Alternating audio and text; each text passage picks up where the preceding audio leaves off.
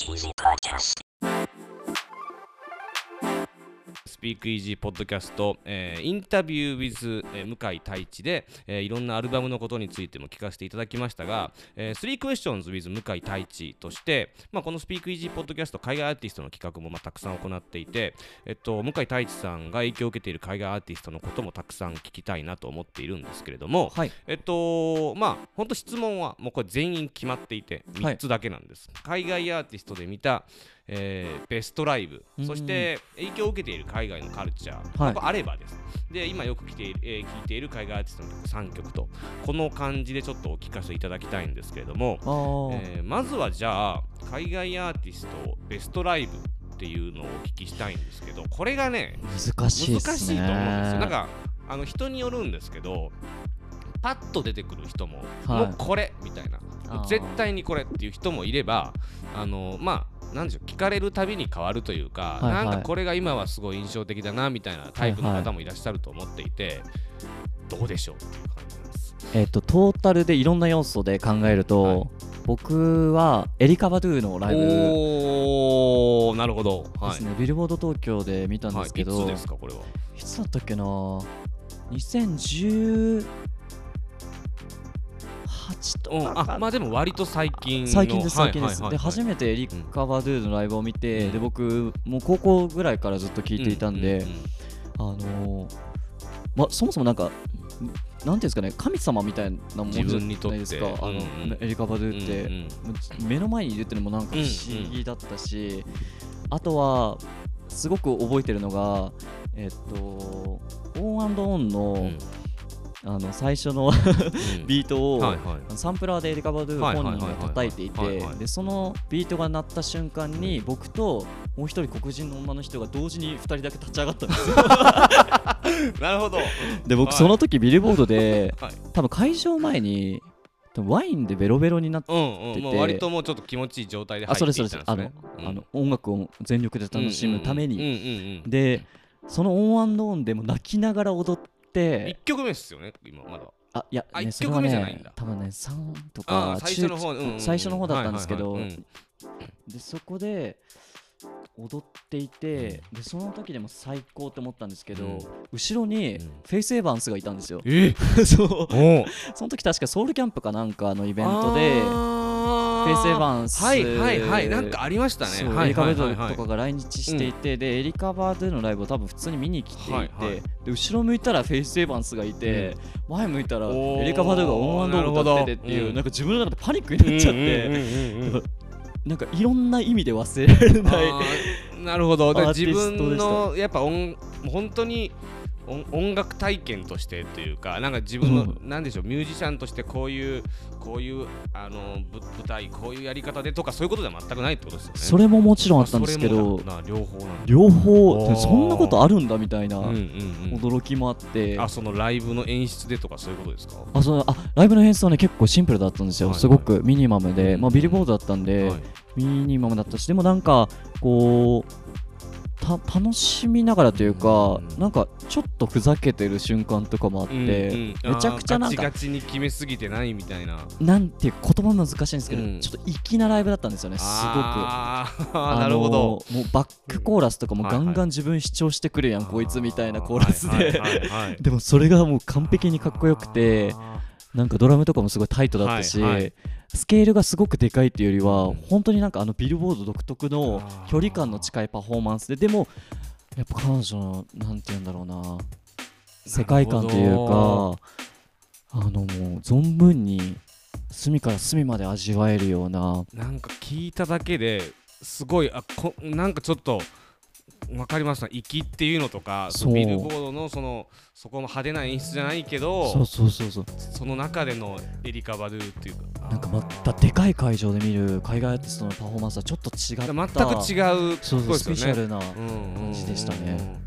ありがとうございます。忘れられない夜でした、まあ、まあいろんなライブね本当に向井さん海外アーティストも見てらっしゃると思うんで、その中でもエリカバドゥっていうのは、ありがとうございます。じゃあ続いてははい。影響を受けている海外のカルチャー。まあこれ何でもいいんですけど、はい。まあ音楽でももちろん音楽に影響を受けてると思うんですけど、はいはい。ファッションであったりとか、うんうん。えっとなんでしょうね都市場所かもしれないし、はいはい。まあいろいろあるんですが、はい。なんかいくつかを聞かせていただければはい。ああでもファッションとかはなんかすごいやっぱ面白いなーって思いそますね。れはなんか特定のなんかカルチャーとかに影響を受けてるんですかね？ああいやなんか影響を受けてるっていうよりはめちゃくちゃみんな自由だなって感じたのはなんかすごいごついラッパーの人が、うんあのウィメンズのドレスを着たりとかあとは、まあ、僕が個人的にすごい好きなトロイ・シバンとか、はい。ハリー・スタイルズとかあの、まあ、トロイはあのそのゲイのアーティストですけど、ハリーみたいなストレートの人でいもやハリーは僕も素晴らしいといやーなんか思います。スタイリングとかも含めてめちゃくちゃなんか、なんか今までジェンダーレスって、あの日本で捉えられてるジェンダーレスってどっちかっていうと男性が女性的だったりとか、そういうのなんですけどそういうのももうないんですよねもう、女らしいとかじゃないんですよ。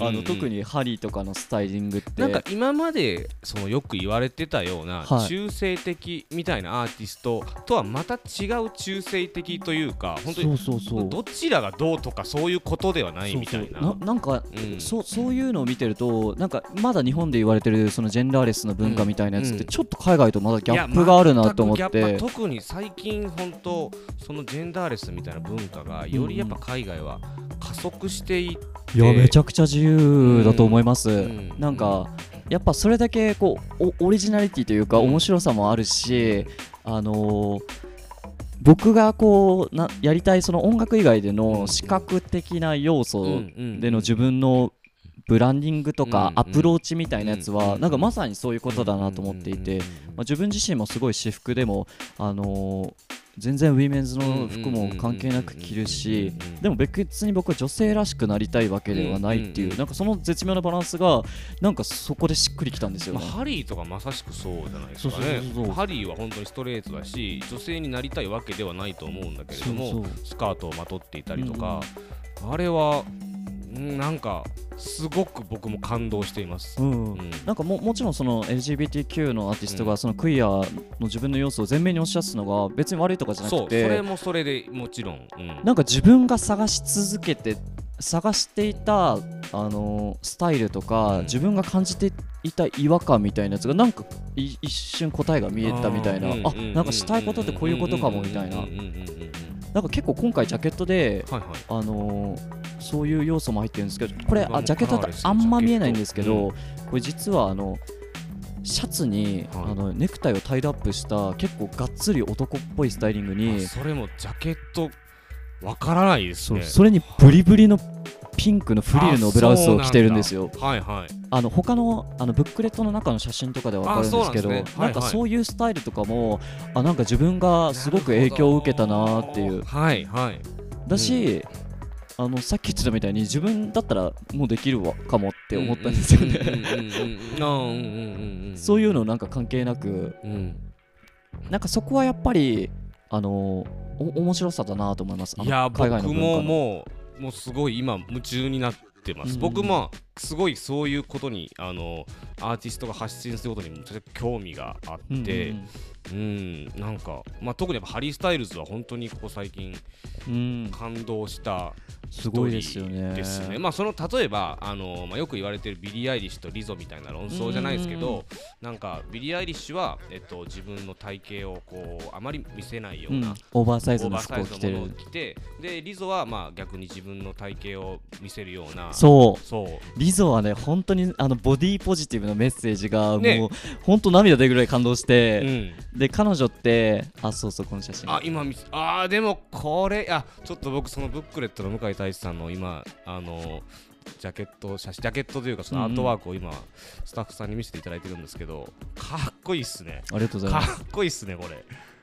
そうでもリゾすごいいい例を出していただいて僕彼女のあのインタビュー何か何個か読んだんですけどもともとめちゃくちゃいじめられっ子で、自分に自信がないと、うんうん今の姿からは想像できないような過去があって、うんでもああやって自分自身を好きになって、うん自分の体型を好きになってっていうなんて素晴らしいメッセージだ日本だったらちょっと昔だったらそういう体型をどんだけ隠そうとするかみたいなのにあったんですけど最近はやっぱりいろんなタレントさんとか、あのーファッションのカルチャーでも、うんうんうん。その自分自身をありのままうん。好きになるっていう、ん。そのボディポジティブとかあのなんていうんだろう。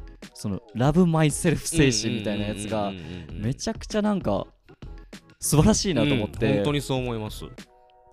もうそうそういうのも含めて今考えたら今のコンセプトにめちゃくちゃ影響を受けてるなと思いましたその自分自身を好きでいるとかありのままを受け入れるみたいなやつって、今までも結構言われてきたと思うけどもっとうん。より形が変わってきて、うん。よりそうなんですよね。広形がそうなんかおいろんなパターンというか。そうそう。うん。いろんなパターンがあるんだけどより自分と近いコンセプトになったとそうで思うんですすよね。ね。うん。そうなんかそういうのはなんか自分がアーティストとしてもうん。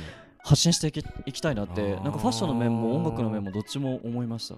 なるほどその自分を愛するみたいな。そうそうそうそう。うんうんうんなんか最近はやっぱ今までのアーティストさんとか、あのテレビとかもそうだと思うんですけどちょっとずつやっぱり日本でもそういう動きは広まってきてるなっていうのは感じていて。うん。まあ、やっぱりまあでも海外の方が、うん、より加速度的にっていうのはまあ思うんですけど、うんうん。うんでも日本も確かに広がっていると思いますし、まあ、そのリゾートビリアリストが本当に分かりやすいですけどどっちもあっていいなっていうところで、まあ、どっちもどっちでなんかこうすごい支持されてどっちもどっち叩かれてっていうところもそれも含めて僕はなんかまあなんかでもどっちもあるところがいいなっていうふうに思うんですけどね。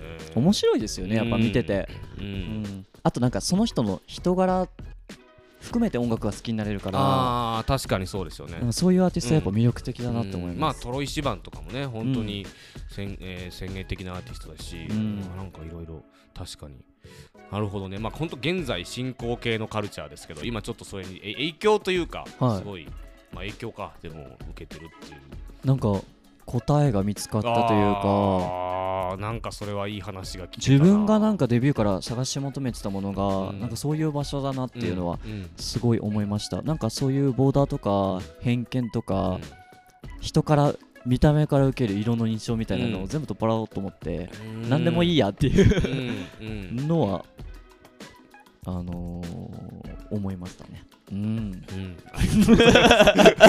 まとめず。はい。はい。そんな感じです。感じ取ってください。はい。ありがとうございます。じゃあ最後に今よく聴いている海外アーティストの曲を3曲ということで、はい。もうこれも本当にあのーこんな感じですよ最近っていうぐらいの、本当にあのーラフなものでいいので、はいはいあの教えていただければなと思っております。えっと、1個はあのカラーズスタジオの,、うん。あの YouTube チャンネルのカラーはいズスタジオをよく見てるんですけど、あーあのー海外の YouTube チャンネルですよね。あそうですそうです。カラーいろんなカラーのもとにこうシンガーが歌うというような。そうそうそうそう。はいはい。僕も大好きです。はい。でカラーズ結構なんかそのなんていうんだろう。U- US だけじゃなくて、うん。そのフランスとかヨーロッパとかあとはアジアとか、うん。いろんな国の音楽をやってるんですけど。イツのやつとかでしたっけ？カラーズってどこでしたっけ？もヨーロッパだった気がするんですけどなんか僕なんかいるんですよ知り合いに。へカラーズの中の人が。あら。なんか。それは日本ではかなり珍しいタイプですね。僕はそれで知ったんですけど。はいうんはいはい。でそその中でネニーっていうネニ多分ねこれねまだ若い確か17ぐらいだったと思うんですけど、NENNY NENNY はい。10 7ぐらいだと思う。んで一回調べて、ね。ちょっと待って。くださいあまあちょっとそれははい。調べておきます。はい。で、うんあの彼女あポルトガルのシンガーソングライターだ。ポルトガルなんだ。はいはい。そうそうそうう。ん。でなんか僕もともとすごくそのレゲエが好きだったりとか、うん。うん結構そういう要素を持つアーティストが好きなんですけど、うんうん。彼女もちょっとそういうフローをあ今見せてもらってますね。なんかでも こうもうすごいね嬉しいことですけど今ちょっとねカラーズのはい。ネニーのライブパフォーマンスをまたスタッフさんに見せていただいてるんですけどいいことですよ。カテゴライズしにくいというか これがいいといいですね。そう、うん。ちょちょっと一瞬聞いていいですか？ごめんなさい、は聞きましょう聞きましょう。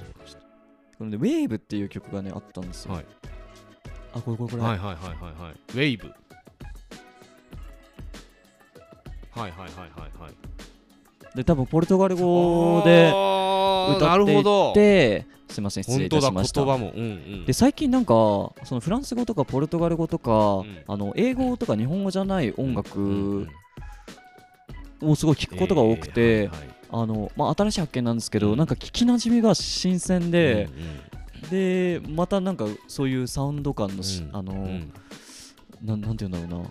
あ新しい刺激というか、そういう意味ではまあ自分の楽曲の影響とかは別になんか純粋に音楽として楽しんでるうんアーティストとして最近聞いてますね。言語がってことじゃないそれそれもそうだけどほ他のこともってことですね。あそうですね、んん。まあ、あとはなんかこういうちょっと土着性のあるんなんかフまあその昔だったらそのえっと民族音楽みたいなそういそうとこも持ってる。まあ今はもう全然そういうカテゴライズはもう全然するべきじゃないと思いますし、いろんなものに影響があると思うから。そう。うんうんなんか昔からなんかフレンチのヒップホップとか結構聞いてたんですよ無意識的に。なんかフランスのヒップホップってちょっとあのその移民の方々がいたりとかして、うんうん結構そういうなんか、うん、難しいけどレゲエみたいなフローのうん。ヒップホップもあって、なんかその昨年さ2年前かな？あのフランスマルセイユに行ったんですけど、マルセイユはもう本当にアフリカからこう流れ港町が流れてくる人がやっぱ多いから、結構日本のイメージで言うよりもその移民の人はやっぱフランスはすごいサッカーにフランス代表とか見ててもそうですし、うんうん。でもそうですよね。そう面白いんですよね。うんうんうんうんまあ一つがネニー、はい。ありがとう。ネニーウェイブ。はいはいちょっと曲曲でセレクトするとウェイブでいいですかね。ははい。い、はい。これはあと2曲ですよね。あと2曲です、あとはうん。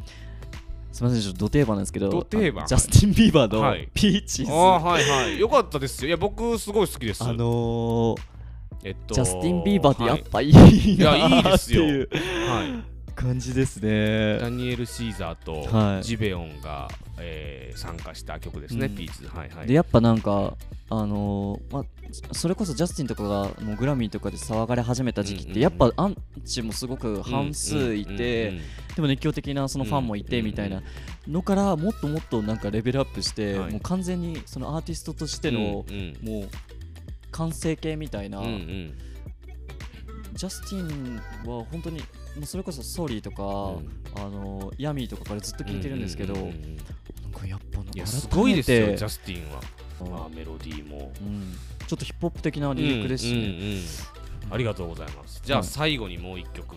すみませんね。スマホで検索、はい、いろんな音楽聴きそうですよね。何で聴いてるんですか？やっぱストリーミングが多いですか？そうですね、うんサブスクリプションが多いですね、逆にでも日本のアーティストとか CD で買うことも多いです。ああそうなんですね。歌詞カード見ながらあそ聴いったりとか。あとは自分の中でやっぱちょっとグッズっぽく買うことが多くて。もうずっと聴いてるアーティストの方とかやっぱ持ってたいっていうのがんんうんうん大きいですかねあ。